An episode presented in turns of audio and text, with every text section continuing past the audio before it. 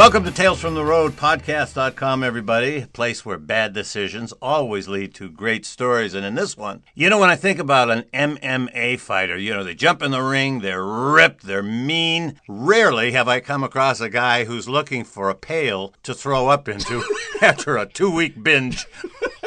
You will not find that training regimen anywhere. Drink solid for two weeks straight prior to your fight. But you're going to like this one, folks. Clay, we got to know him from the hockey team here in town. Steelhead, he used it many times successfully at bars, I think, if it helped him at all. Devalued many paraphernalia that was being signed by many other steelheads and somehow come right across my lap and Clay Lyle Budman double zero and passed it on. Who's double zero in the Steelheads? I never saw that jersey.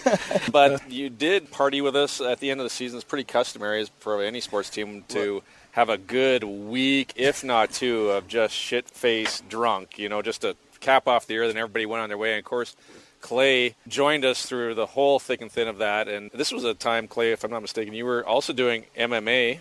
Is that not correct? Yeah, I was kind of in a weird spot of my MMA career, though. I was working in the bar business and trying to be an MMA fighter. Not a good mix. No, no, no. not a good mix But, whatsoever. but you, we went for a good ten days, I might say, and Yeah. uh, some other guys came back from uh, higher levels, and of course you got to party with them. But you got called upon Oh, on a whim, right? If I'm not mistaken, This- how'd yeah, that go? I go on the 10 day bender with you guys. How many players did you guys bring back every year? Not very many, right? Right. Like a hardcore group of like five or whatever, a core group of five. So everybody kind of like, you know, partied up. And so we went on this big 10 day bender. And here comes one of the other guys that was been with you guys all season. And I want to go on the 10 day bender too. Everybody's, fuck, we're done. I'm like, I'm just getting started. I will go on this bender. You're welcome. I'm going to sacrifice myself and go on another 10 day bender. Troy, can you paint the picture of? We're just going to call this guy Brian. Can you paint the picture of Brian a little bit for our oh, audience so Well- they can get a better synopsis of this? Brian, we call him a, a tall Bob Saget type guy. He's kind of tall, lanky, very smart as far as book smart, but socially a little awkward.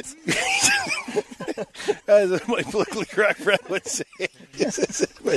but no, We love you, Brian. we love this guy, but he's pure comic gold. But uh, anyways, and as Clay was saying, we party for probably a week straight after the season's done, just for the fact that you're never going to see a lot of these guys again. And then Randall got called up, and protect the innocent. yeah, yeah, and. Uh, Anyways, Randall got called up. He comes back after a week in the A, and of course, he hasn't had his week of partying yet. So he gets back and he's ready to hit it. And we're all like, "We're done, buddy." And but Clay steps up and heads out with him for a week. And all I know is these guys come back to my apartment because I had my three bedroom apartment. The other guys had already left. They come back at like four in the morning. What am I supposed to do with this?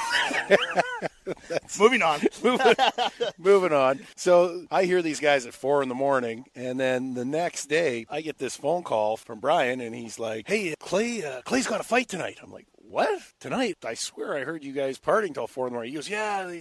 Last minute fallout. They need a guy for a fight, and he's going to do it. Can you make it? I'm like, yeah, I'm, I'm not going to miss that. So where's it at? So uh, it's like at this dojo off of Orchard, and I shit, I'll be there. So just save me a ticket. So I go and I'm running a little bit late. I get there, this whole place is packed, and I'm wondering. And Clay was my ringman one point, and, and I'm looking. I'm like, well, who's going to be Clay's ringman? And, and I look, and here comes Clay in, and he's wearing this all white outfit, and here comes Not uh, a good choice for a lot of blood to be spilled.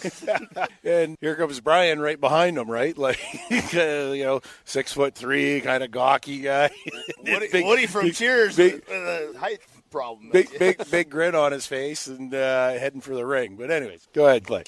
Yeah, so that morning I was working, and the promoter knew the manager where I was working at, and calls up and he's like, "Hey, I need to talk to Clay."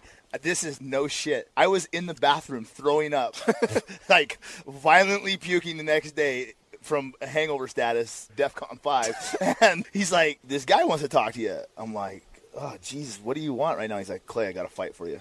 I'm like, I, I am no, no way.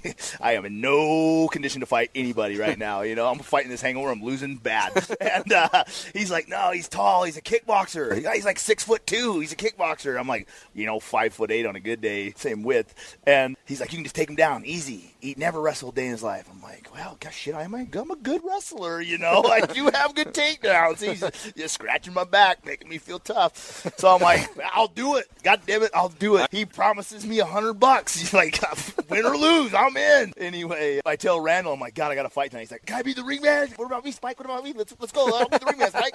So I'm like, Yeah, you can be the ring man. This is the kind of stuff you need. We need some water, some towels, and you this, that, and the other. Maybe a little Vaseline and fucking Q-tips. Bore out the nose. Been broke a few times. Hit with a hammer.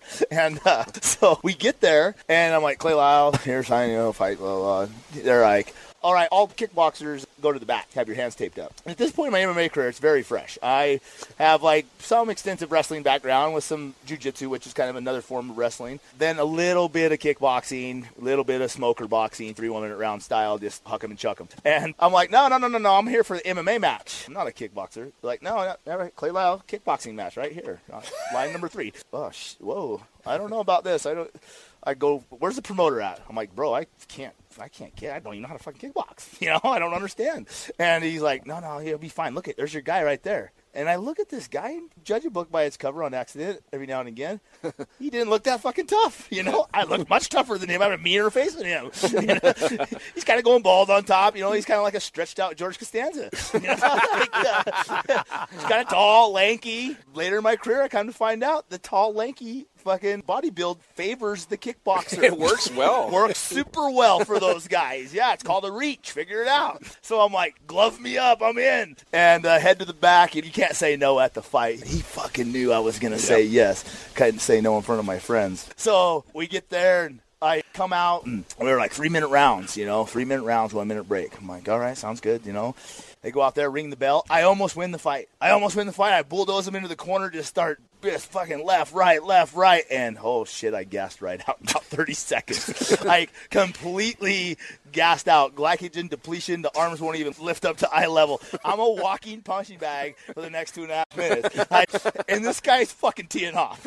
I Spin kicking, Cl- Van in your ass. yeah, he's just, I mean, he's putting on a clinic. He's like, oh, I got to never get practice this move. The spinning back heel kick to the sternum. Yes, I always wanted to do that. This guy will take it. and uh, so the bell rings. I come stumbling over to the fucking corner. I'm like, oh, Jesus Christ, Randall, I don't know about this. I'm fucking going to die. Like, I, this guy, he's like, no, no, you're doing great. You almost won. Like, it's the same thing. Like, hey, calm down, get a breath or two. You got this. I'm like, Clay, right. can, can I just interject just for a sec? Because we're looking, and Randall never made it into the ring, right? Like the other, the, the other corner there has literally like three guys, right? Like stools up, water, towel. Eh? Randall's looking like, oh, we're supposed to have water. It's like, There's no stool. He's talking. He's talking to me through the rope, holding the beer. He's been socializing with a lady down right in the first row. Oh yeah, I'm a corner man. Like he's like so involved in being telling everybody he's a corner man, he forgets that he actually has to be a corner man. Like no, you're not the fucking promoting manager of Clay. You're the corner man. Like that's for somebody else. Quit pumping my tires. So I go out second round, same thing, looking good in the start, and I falter in the finish, big time. I only make a good 20 seconds this time. I'm taking fucking lethal blow. Like I can, I can feel the years being shaved off my life on the back end from some of these head kicks that were not padded, by the way, and it's just shin to skull, you know.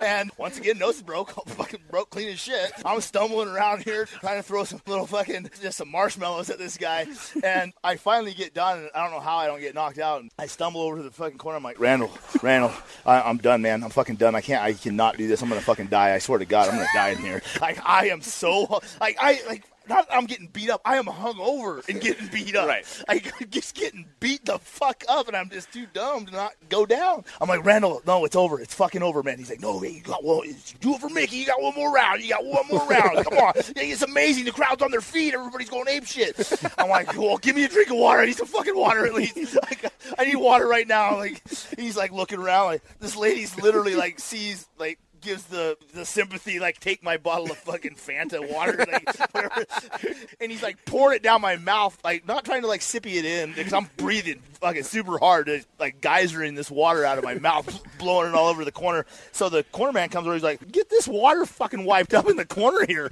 So Randall has to crawl into the ring finally to, to wipe up the water catches his size 14 flip flop on the ring falls face first into the ring, and the whole crowd just starts laughing.